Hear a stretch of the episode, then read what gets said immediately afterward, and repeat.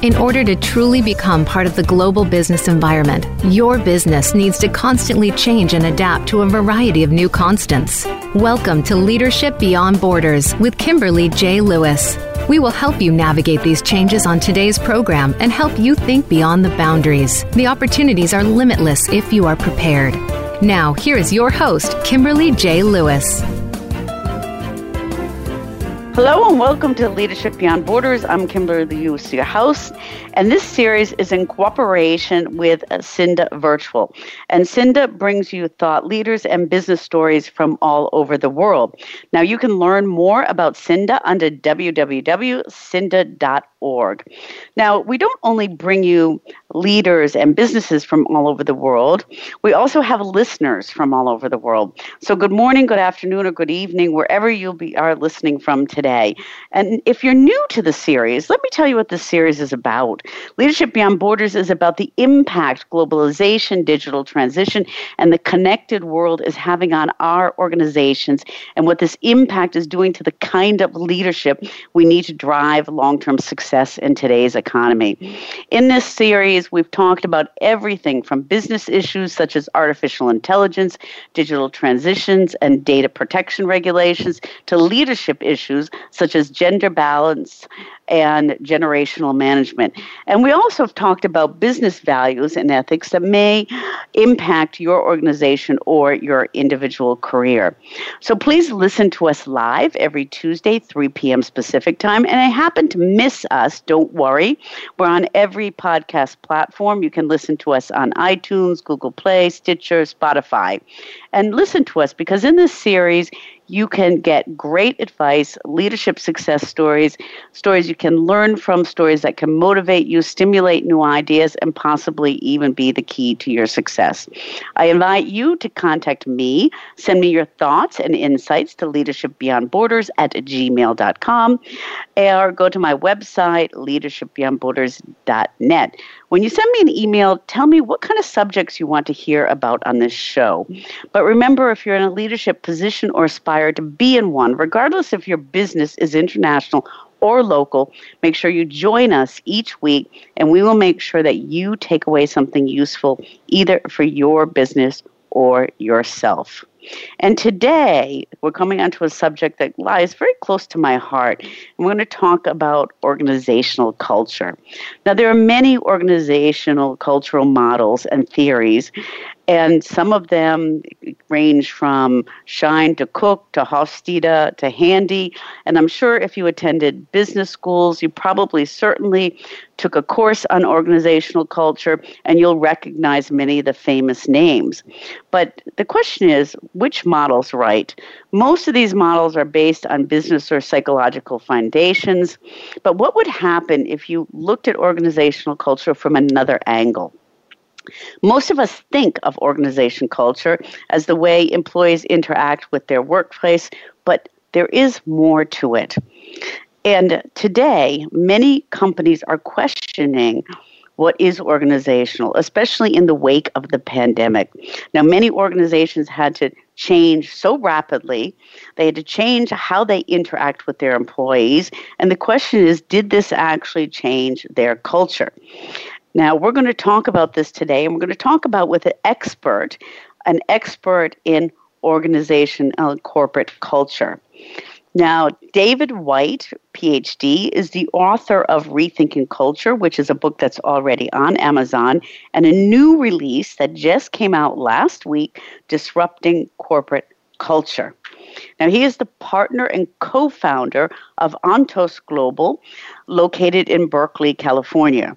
Now, Ontos Global focuses on new approaches to organizational culture and change based on the emerging science of the cultural mind. They help organizations manage and sustain transformation, working with companies such as ITT, Fidelity Investments, Pratt and Whitney, CVS, and many more. Now, David, prior to Ontos, he held positions at Microsoft, Mercer HR Consulting, and many more. And for Microsoft, he was the director of talent and organizational capability at Microsoft, where he led and developed Microsoft's integrated platform for people management and leadership development. And also, a fun fact about David he's also a professional jazz guitarist and a composer. So, David, welcome to the show. Thank you, Kimberly. Uh, okay, uh, great. Thank you, and thank you for the nice introduction. Okay, great. So um, let's just let's start with a very simple question. Um, what inspired you to write the new book that just came out? Yeah, thank you. Um, the Disrupting Corporate Culture book is really a, a book for uh, for people like me and my colleagues and my clients. Um, and uh, what their inspiration for that book really goes back 20, 20 30 years, and all my um, work in corporations, mostly on the inside of companies, trying to lead large change projects and realizing that uh, most of the approaches to corporate culture and organizational culture and culture change that I was party to uh, never seemed to work very well. And so this book was really inspired, uh, was an inspiration to try to bring some of the emerging science of the cultural mind that you referenced in the introduction to, uh, to a wider general business audience and um, not just an academic audience, which really was the focus of my first book. Okay, and I mean, with your experience, especially at Microsoft and and some of the other companies, you've you've probably seen many executives trying to struggle with corporate culture. Okay, and um, in in some of your writings, you talk about the the myths of corporate culture and, and being a basis on maybe why some people struggle with. What are those myths about co- corporate culture? Yeah, the myths are there. The, first chapter of my new book talks about this extensively, and um, uh, I, I, I, zero in on five, which I think are pretty pervasive. Um, the biggest of those, or the most common and prominent of those, is you know that culture starts at the top. That the leaders somehow set the culture by what they say and do. Um, when you look at culture through the the lens of cognitive science and uh, the lens of anthropology, uh, I'm an anthropologist, and culture really has been the focus of study of anthropologists for hundred years. Um, you don't see anything in that literature that has to do with uh, culture being set by an individual. Um, individual people have um, relatively little to do with culture, and if you study the relationship between the brain and culture, you find that um, this idea of a leader somehow magically kind of setting the culture based on what she or he wants um, is is really not supported in in in in, in the literature beyond sort of uh, what you get in the classic business school texts. And so it's a it's a curious uh, curious phenomenon. You start looking at it a little more closely, you realize that um, it's convenient to think about leadership as leaders as sort of having a direct um, impact on culture, but it's not really supported in any empirical kind of way. So mm-hmm. I'm very curious about about that, and that's that's one of the one of the big myths um, that I try to uh, uh, breathe some air into. I guess is the way I would say it. Well, I mean, when that that's quite. I mean, it is quite a big myth because you know when you're talking to leaders, um, many times leaders really overestimate their influence on culture. And and is that because we're taught that way, or is because do you think that they feel it's their role to to set the culture? Even you know, we'll get to that they actually don't. But why do you think they overestimate their impact? Yeah, it's a it's a great question, and I think uh, as the more that we learn about um, cognitive bias and the way the mind works, uh, it, it, becomes easier to see that um, that leaders overestimate their influence generally in organizations, and mm-hmm. is no is no exception. Um, look, I, my my sense of it is, uh, as I write in the book, is that um, I think there's two big reasons, or maybe three big reasons. The first is that um, especially in the U.S. Um, uh, American sort of uh, popular consciousness, the role of the individual and the individual leader in is is highly mythologized, right? I mean, mm-hmm. the individual, the heroic individual, uh, tamed the wild country of America, and uh, it was individual leadership and individual uh, work that sort of made America what it is today. That's the you know the popular mythology of the rugged individual, which has been around for, for decades. Um, I think that contributes, and, and the predominance of U.S. thinking in business, I think, exu- you know, exemplifies or exalts the, the role of the leader as being the, the, the, the factor in corporate success or failure. Um, it's that in, of, in and of itself is a myth, right? We know that the story is much more complicated than, than one individual. Um, so I think that that contributes to it. I also think the the uh, need for leaders to uh, impart their own legacies and leave mm. legacy is very very strong. It's very human, very natural.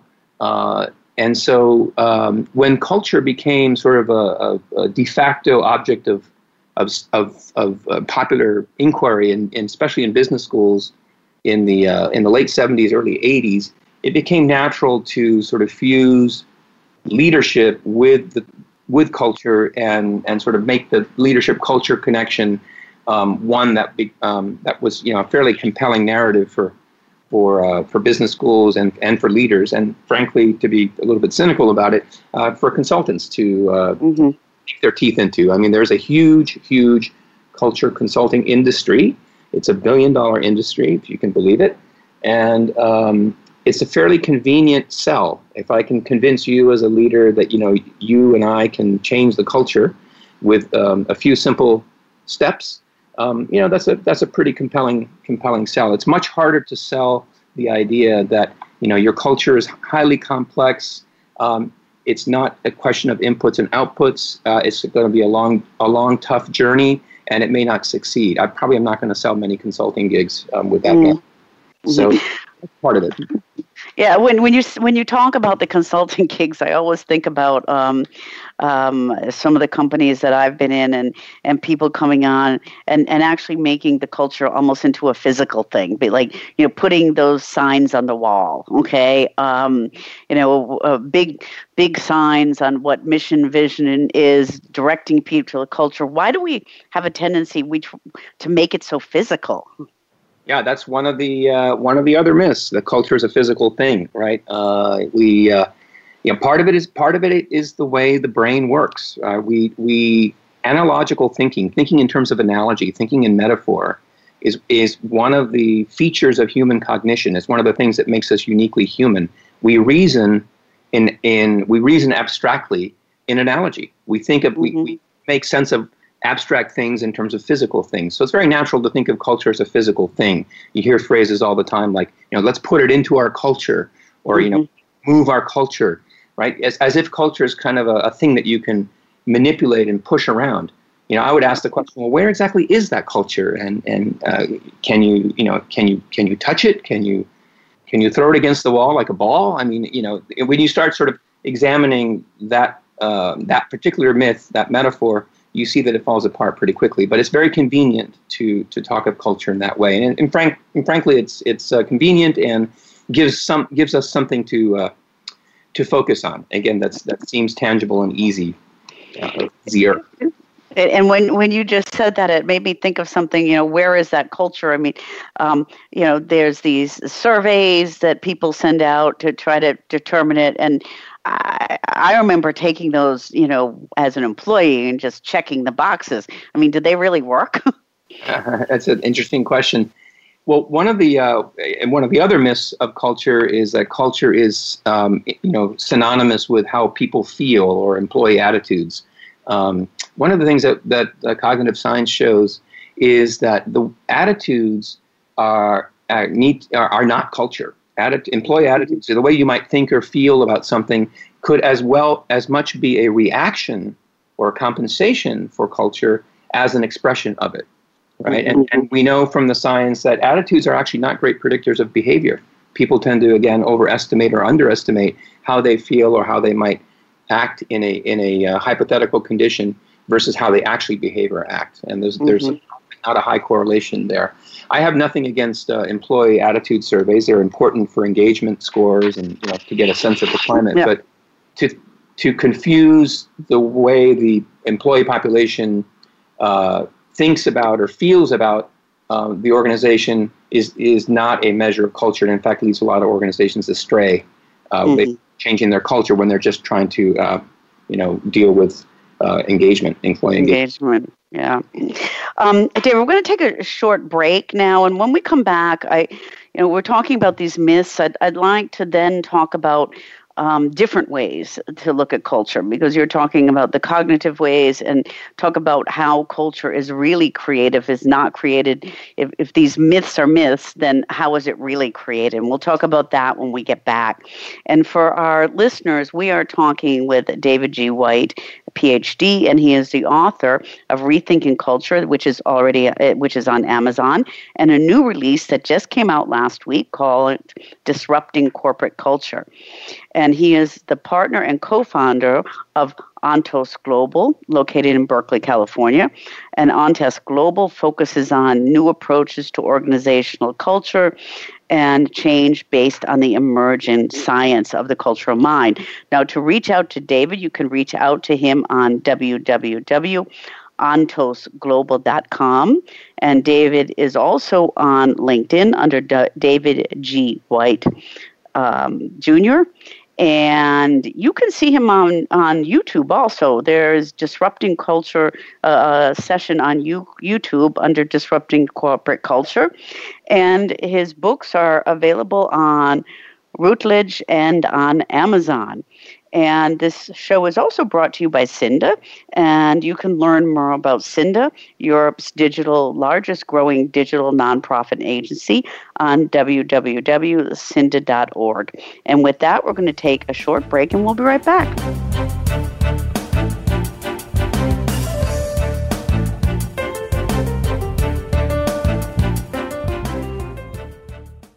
Become our friend on Facebook. Post your thoughts about our shows and network on our timeline. Visit facebook.com forward slash voice America.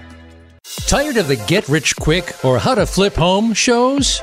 Are you ready to step up your game and invest in commercial real estate? James Nelson, a top New York City broker, will show you step by step how to acquire, operate, and profit. You'll also hear from real estate legends on how they made their fortunes and industry experts on strategies for success. Tune into Real Estate Investing live from New York on Tuesdays at 7 p.m. Eastern Time, 4 p.m. Pacific Time on Voice America Business.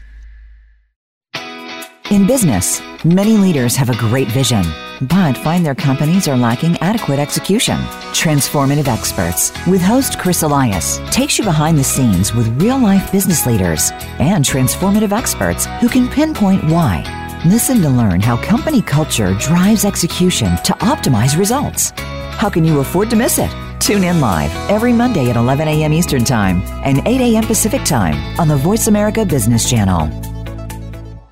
Have you become a member yet? Sign up now to become a member of Voice America. It's always free and easy. Plus, you get to take advantage of some great member benefits. Get unlimited access to millions of hours of on demand content across all of our channels. Keep track of your favorite episodes, shows, and hosts in your own customizable library. Find out what shows you might be interested in based on your favorites. Plus, you get insider access with our newsletter. Membership gives you more. Sign up at voiceamerica.com and click register at the top right. When it comes to business, you'll find the experts here. Voice America Business Network.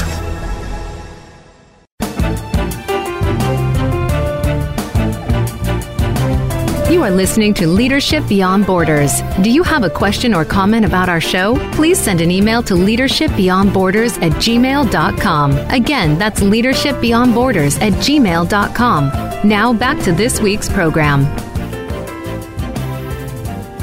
Welcome back to Leadership Beyond Borders on Voice America's Business Channel. And I'm Kimberly Lewis, your host. And today we're talking about corporate or organizational culture. And we're talking with David G. White, PhD, and he's the author of Rethinking Culture on, and this book is on Amazon. And he's got a new book out that just came out last week called Disrupting Corporate Culture. So, um, David, we were talking about the myths behind behind culture, and um, I, I want to talk about then what what re- is really going on. Okay, um, and in some of your writings, you talk about. Um, the reason we have these myths is because when we talk about corporate organizational culture, um, we're doing it from a, a business or a psychological point of view, and we're using those disciplines to draw our conclusions on what culture should be. Could you talk a little bit about that? Yeah, thank you, Kimberly. Um, Yeah, it's interesting when you when you think about culture in as as uh, studied in, in MBA programs and business schools. Um, the dominant uh, disciplines that have um, sort of uh, attached themselves to the culture field are economics and psychology, and particularly IO psychology and, and social psychology. And yet, when you when you think back on the on the literature overall, you know, culture really is a um, is a phenomenon that's been under study by anthropologists for mm. 100 years. And sort of one might, I, am biased, of course, as an anthropologist, but you know, anthropology uh, sort of owns the culture subject, and these other disciplines have sort of appropriated it. Um, and I'm being a little bit facetious, but but uh, some to some extent, you know. Um, psychologists are not really concerned with culture. Psychologists are concerned with the individual, and culture only comes into the picture when it's convenient to to study the individuals in in groups. Um, economics, you know, economists don't really think about culture. The cu- is not the object of of uh, economic study, except when it comes to trying to explain economic behavior, and then culture becomes a topic or a subject that is appropriated to their means. So I guess what I'm trying to say is, uh, from the anthropology perspective, it's kind of interesting that these fields uh, appropriate the culture concept when uh, anthropologists have been sort of making culture the object of study uh, solely for, for over 100 years. Now, part of the problem is anthropologists have never really concerned themselves much with business, mm-hmm. um, as you know. And so uh, I'm a cognitive anthropologist. I study the relationship between the mind and culture. And when you, uh, but I've also worked in the, the business world as, a, as an organizational development practitioner and in, and in HR for almost 30, over 30 years now. So um, bringing, you know, the anthropology to the business world is an interesting, interesting challenge because it hasn't been done very much uh, over, over the last decades. And, and there's a lot of research now the, on the emerging science of what we call the cultural mind, which is really not trickling down into the business world very much, and that was really one of the objectives of the book was to try to bridge that gap. Mm-hmm. And when you're talking about, you know, the, how it was based or what the business schools base it on, um, with you know some psychology and e- economics, is, is that probably why so many leaders kind of look at culture and think that that this culture is going to give them predictable business outcomes or you know relate they kind of do a, uh, a correlation between the culture and business outcomes. Do you see that quite often or is, I, is that a phenomenon? Yeah. No i think that's well said. I think that's the, that's the predominant view. The way the way i characterize it in the in the book is i think you know culture is thought of as a dependent variable. You know as a it's you know no different than real estate or you know any other asset right? You can manage your culture, the way you manage your your inventory, um, you know, or uh, and and but in fact, again, from the perspective of of cognitive science, you know, culture is is really not a dependent variable. Um, the way that we, you know, the way that cognitive science thinks about culture radically changes that that paradigm. Um, for example, um, when you think of culture as a dependent variable, you basically think of you know culture as something you can manipulate and you know you, there's inputs and there's outputs. You do something to the culture, and out pop, pops out something that you want to to achieve. But from the cognitive science con- conception, it's actually quite it's actually the other way around. The way we like to say it is that culture follows task. Um, culture comes from what you do, uh, not what you do to the culture, but what you do for uh, all day long, what you do for a living. Uh, culture culture comes from the work that you actually do. Uh, the brain is shaped by um, its environment and its environment and how the human interacts with that environment, and that's what is gives rise to culture. Uh, but that's a very different way of thinking about it, uh, rather than thinking about it as a dependent variable. Mm-hmm. Well, thinking about it that way, um, and, and, I'd like to talk a little bit more about uh, uh, thinking of it kind of as mind and culture in a cognitive way. If it's if it's what you do, um, does it make sense when I say, for example, you know, some certain industries, and I, I think of lawyers, okay, um, that's the first thing that comes to my mind. When I think of a law firm, I pretty much think that I, I have this picture in my mind that every law firm has the same culture, okay, um, you know, and um, could could you am I right or am I wrong in that? I mean, can certain is there a certain pattern sometimes because of what people do of that that have certain cultures cu- cultures?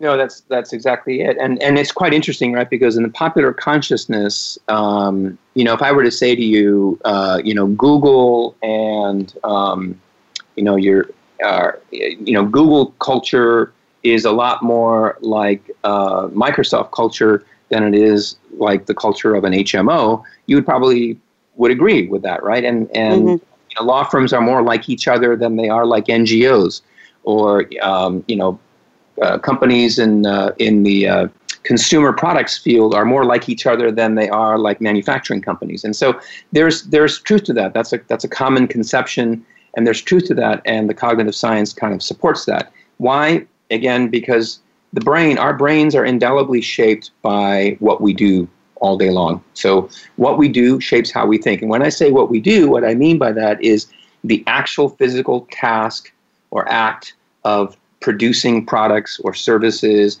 solving problems, working in particular groups with in particular ways, etc. And so the the theory of culture that uh, that I'm trying to bring forth, which comes directly out of out of uh, cognitive anthropology, is the idea that cultures in organizations really has two main what we call grounding sources or, or, or you know places where it originates. One is the to your point, Kimberly, the the professionalization of the of, of the uh, dominant group in the firm. So, in other words, um, the apprenticeship, the, the process of becoming a professional lawyer, doctor, airline pilot, uh, engineer, um, you know, economist, accountant, the process of becoming a professional in any one of those domains has with it a whole set of values, norms, enculturation processes, ways of thinking, ways of making meaning. Um, sort of mindsets, right? And that, that whole, the years of becoming a professional in those fields imparts um, these mental models, or what we call these dominant logics, mm-hmm. to, to professionals that they bring to, uh, to a firm. And this is why law firms are much more like each other uh, than, than not. Uh, and they feel a particular way because lawyers tend to think in lawyerly like ways for good reason. They have been trained that way for, for years. So that's one of the major grounding sources of culture in organizations. The other is um, the process of solving very hard problems, or what we call the task environment. The task environment is the the the particular solutions that humans bring to solving problems in their in their environment or in their local ecology. So overcoming big challenges, um, and often sort of big challenges. I mean, you know, existential challenges um, leads to ways of thinking, dominant ways of thinking that then are applied analogically to other domains, and that forms culture in organizations. So organization or, organizational culture usually has two dominant sources. One is the professionalization of the dominant groups, or having solved really, really hard problems over time. For example, just to just to ground what I'm saying, Southwest Airlines, very known, very well known culture case. Herb Kelleher, the founder, had his vision of creating the what he calls the air, what he called the airline for the common man, uh, the airline that could you know provide low cost uh, service and make airline service accessible to basically virtually everyone. This is you know 25, 30 years ago.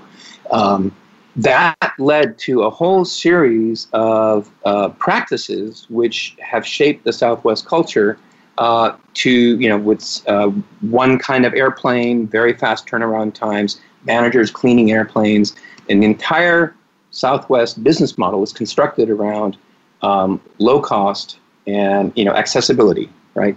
And that uh, those practices have what have what is what has given uh, rise to Southwest's famous culture, um, which I'm, now has morphed over the years. But uh, those practices um, come directly from um, having or directly deal with sort of solving the problem of mm-hmm.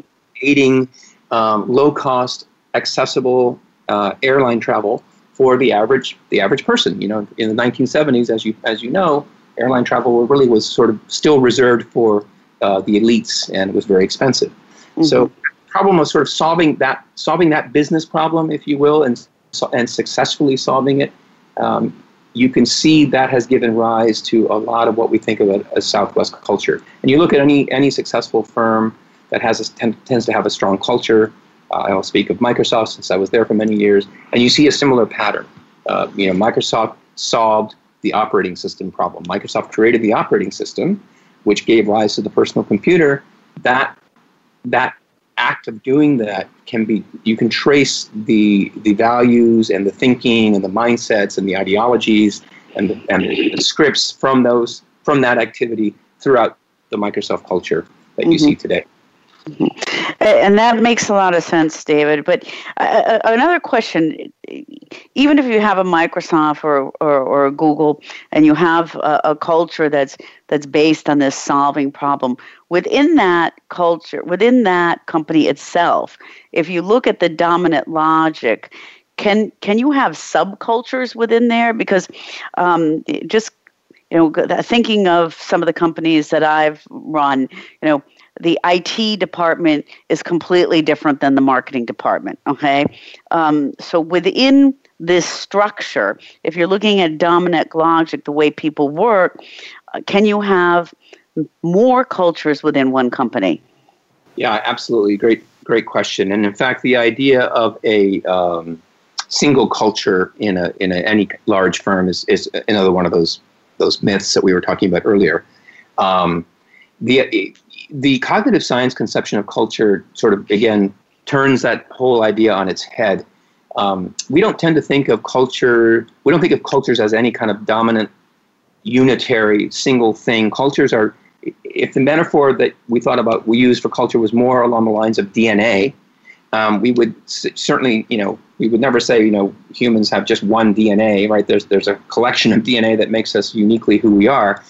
And we might think of culture in the same way as a collection of what you call what we call dominant logics or or mental models that are shared by a collective. And the source of these mental models or dominant logics comes from many different parts uh, of the organization uh, and different experiences and different task environments and different professional experiences. And the, that collection is what makes culture unique. And uh, to the extent that those uh, dominant logics are shared, that determines the degree to which a culture is shared and therefore is um, considered, you know, um, unique to that company. But to your point, yes, the HR department, the engineering department, uh, the IT function, all of these sales organizations, all of the units are going to have very different dominant logics that inform basically how they see the world mm-hmm. and is how we think of culture. Good. Um, this is this is fascinating, David, and and we're going to take a short break again, and when we come back, I, I, I really want to talk to you about, you know, if we're going to look at it this way, what does this actually mean to managers and and leaders today? Okay, um, you know, if they're going to if they take this approach, how are they going to manage better, and how can how can we work with cultures? And for our listeners, we are talking with David G. White, PhD, and he is the author of Rethinking Culture, which is a book on Amazon, and a new release that just came out called Disrupting corporate culture, and that's also on Amazon and on Routledge. Now, if you'd like to reach out to David, you can go to his website. It's www Ontos Global, and that's O N T O S global.com. And you can also reach David on LinkedIn under David G. White Jr. And Ontos Global is also on LinkedIn. And if you'd like to see an interview with uh, uh, with David on YouTube, then please just put into YouTube disrupting corporate culture, and you'll see David in YouTube. And I'm Kimberly Lewis, your host, and you're listening to Leadership Beyond Borders. And this broadcast is also brought to you by Cinda. Cinda is one of Europe's fastest growing nonprofit digital marketing and local search associations. And if you want to learn more about Cinda, you can go to www.cinda.org. And with that, we're going to take a short break and we'll be right back.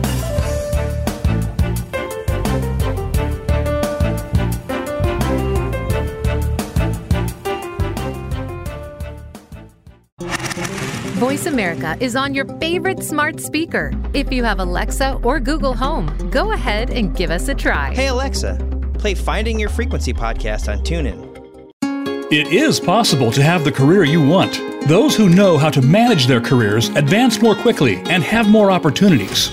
Listen for Career Central with host Lorraine Beeman to discover how to be successful in your current job or move into a new one.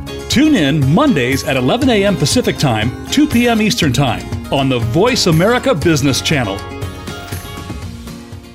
Small businesses are in trouble, and it didn't just start with COVID 19.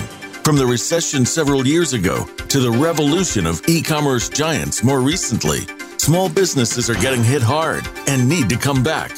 Tune in to Business Buzz and Business Watch. It's two shows in one, hosted by Frank Hellring. We'll help your small business bounce back with best practices, guest experts, and resources that you can use to strengthen your small business. Listen Wednesdays at 10 a.m. Pacific and 1 p.m. Eastern on Voice America Business.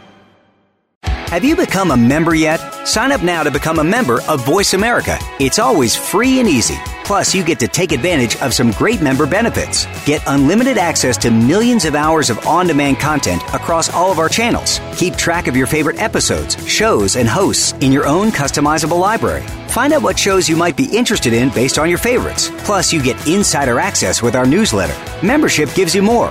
Sign up at voiceamerica.com and click register at the top right. When it comes to business, you'll find the experts here. Voice America Business Network.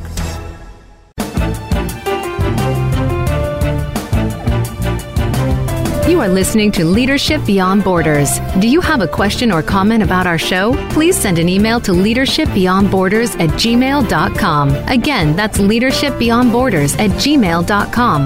Now back to this week's program. Welcome back to Leadership Beyond Borders on Voice America's Business Channel. I'm Kimberly Lewis, your host. And today we're talking about organizational and corporate culture and a different way to view it, different than we've been taught in business school, and probably the right way to look at it. And we're talking with David G. White, PhD, and he's the author of Rethinking Culture, which is a book on Amazon, and also a new book that just came out last week called Disrupting Corporate Culture. So, um, David, before the break, we, we talked about, I asked the question about, you know, can you have different cultures within you know one company and and um, that are driven by this the dominant logic that you're talking about. Um, so uh, your answer was was yes, you can. So my question is, um, how do this new way of looking at culture? Um, why should business leader, leaders care about looking at culture this way instead of the old methodic ways that we did before? Yeah, uh, it's a great question. The answer is quite simple. Um, it, business leaders should care about this because business leaders, businesses spend hundreds of millions of dollars on culture change programs. Most of them don't work. so if you, want to maximize your ROI of your investment and and uh, maximize the resources that you put to culture change, uh, thinking about culture in a different way might actually be the beginning of uh, a road to success.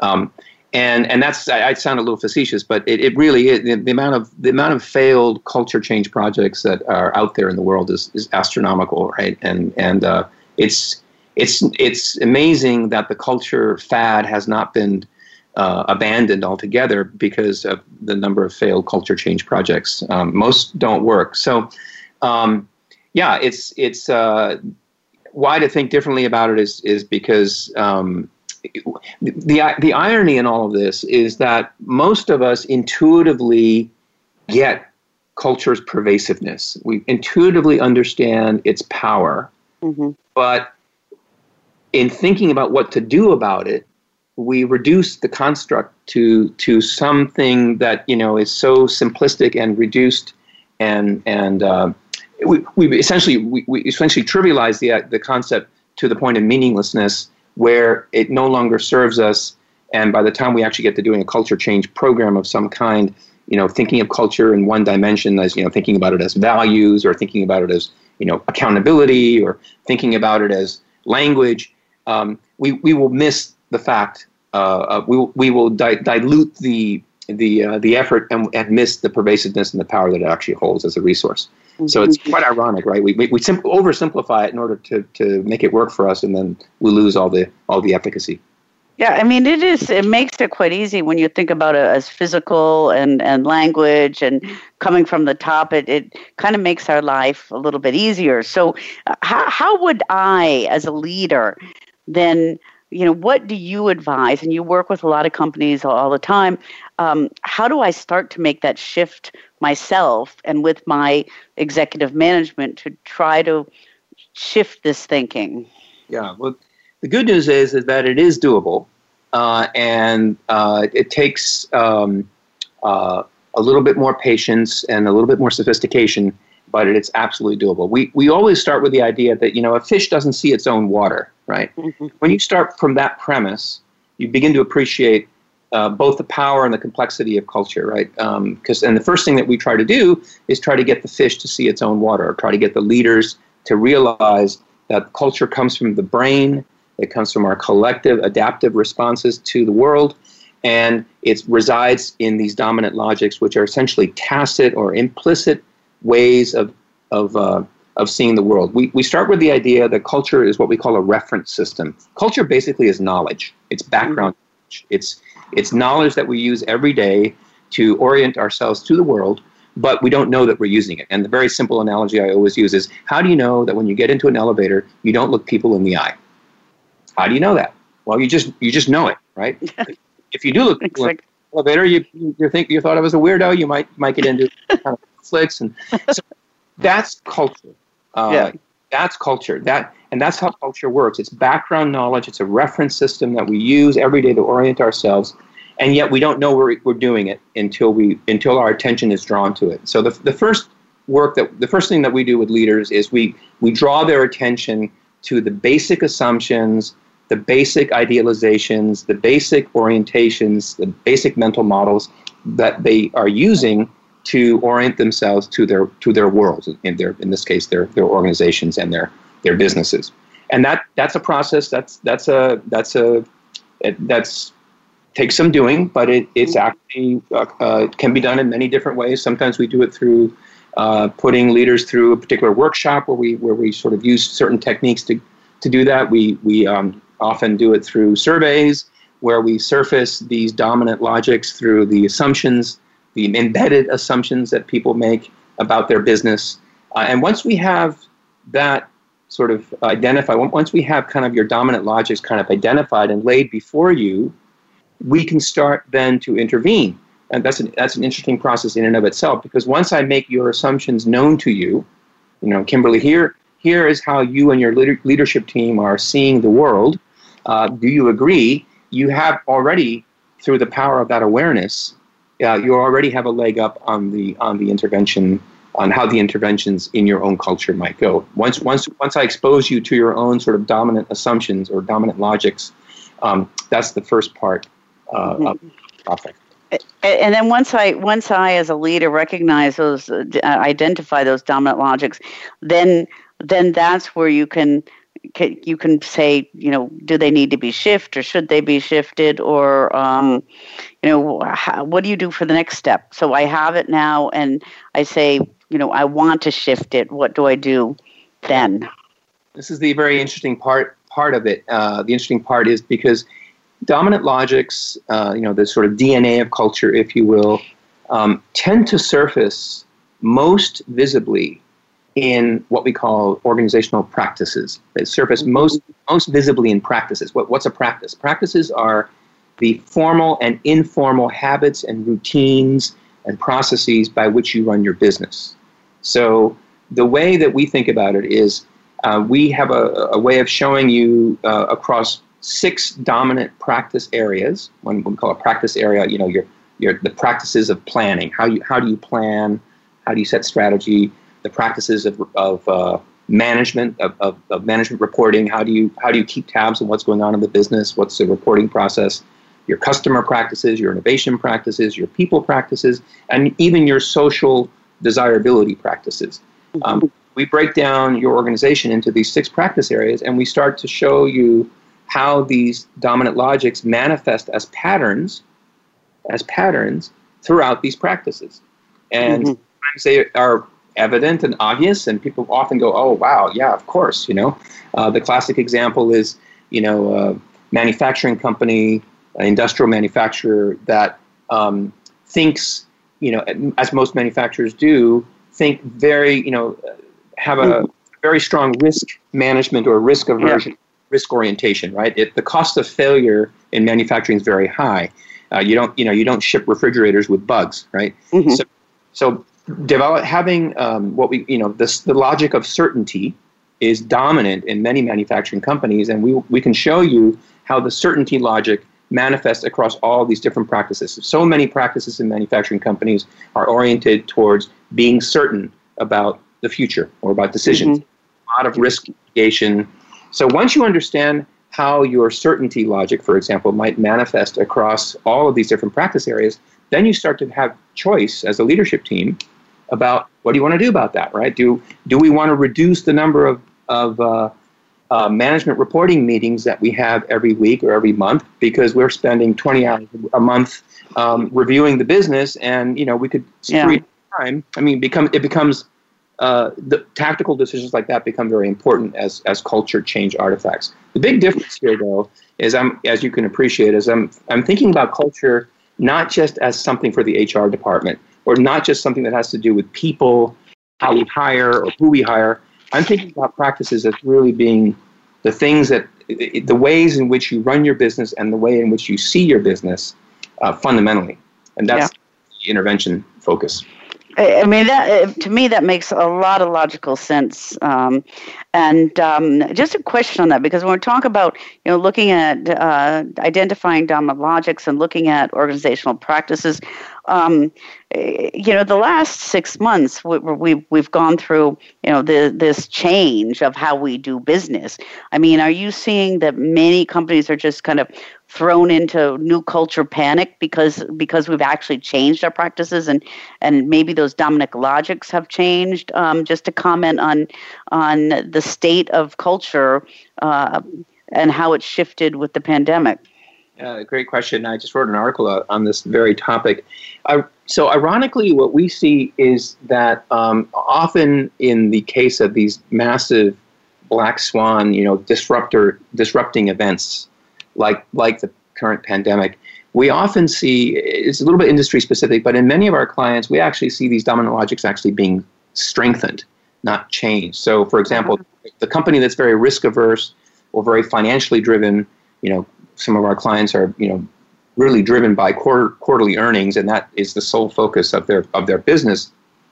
The tendency to double down on on that dominant logic as the as the raison d'être of your business is all the more acute in, mm-hmm. in situations like now, like like we see ourselves in today. So we often see the dominant logics at the core of a, of a business um, actually being strengthened under huge environmental stressors, right? Just like just like the human body, right? Under under stress, we tend to revert to um, habits and routines and and uh, you know our own individual cultures that are are most familiar to us under stress. It's hard to yeah. change under stress. Now, I think there are exceptions. I think I think if the pandemic continues, we are going to see uh, you know massive task business change, business model and business task task change in the hospitality industry, for example, and the airline industry. Mm. You know, these are the industries that I think are going to be where we could see pretty significant culture change on the idea that culture follows task, right? So if your business yep. model fundamentally changes, if the way you do business fundamentally has to change, you will see culture change. But but in most of our clients, it, we see the opposite. Uh, interesting. I, I, I uh, that actually your answer makes sense, but it surprised me at first. Okay, um, but but now that when you explain it, you're right. Um, we're getting towards the end of the show, David. I mean, this is just so interesting, and I just think um, one last uh, thing. If you had one thing for the leaders and the executives that are that are listening to us today, one piece of advice on um, you know, culture, what would that be? Yeah, um, it's interesting. I, I, I think I, uh, I think I would borrow a uh, a phrase from my my partner in crime, a co-founder and partner at Ontos, Lisa Koss, who's a, uh, fund, uh, co-founded the firm with me, and she she always talks about you know the power of awareness. I think that once leaders become aware of the dominant logic that drives how they and their organizations see the world and and and have that awareness and and sort of can embrace that awareness the power of that awareness is quite can be quite transformative it sounds very simple but once you are aware of you know the once you are the fish and are able to see the water that you're swimming in, there's a huge there's huge power in that. Mm-hmm. And uh, and I and I, I find that if I could say one thing, I, I would steal Lisa's uh, Lisa's phrase here and, and use that in, in the in the culture change um, yeah. endeavor. Well, yeah. th- that, that, I think that's a great way and um, awareness. And thank you, Lisa, also for helping us out. And um, so, eh, for our listeners, we've been talking about organizational and corporate culture. We've been talking with David G. White, PhD, and he is the author of Rethinking Culture, and that book's on Amazon, and a new release that just came out last week called Disrupting Corporate Culture. And if you'd like to, David is also the partner and co founder of Ontos Global, which is located in Berkeley, California. And Ontos Global focuses on new approaches to organizational culture and change based on the emerging science of the cultural mind. Now, please look uh, into Ontos Global, and their website is www.ontosglobal.com. And also connect with David. You can connect with him over the website, but he's also on LinkedIn under David G. White Jr. And Ontos Global is also on LinkedIn. And if you'd like to see a YouTube video with David, you can uh, just put into YouTube Disrupting Corporate Culture, and you'll see a great interview there. And the books are available on Routledge and on Amazon. And uh, David, thank you so much again for being with us today. It's been absolutely a fascinating session. Thank you, Kimberly. Great, great to talk to you. And uh, listeners, uh, please tune in to us each week at 3 p.m. Pacific time on Tuesdays. And if you miss us, then just go to Google Play, Stitcher, Spotify, iTunes. We're on all available podcast platforms. And with that, I'd like to thank you for listening to this week and tune in again next week.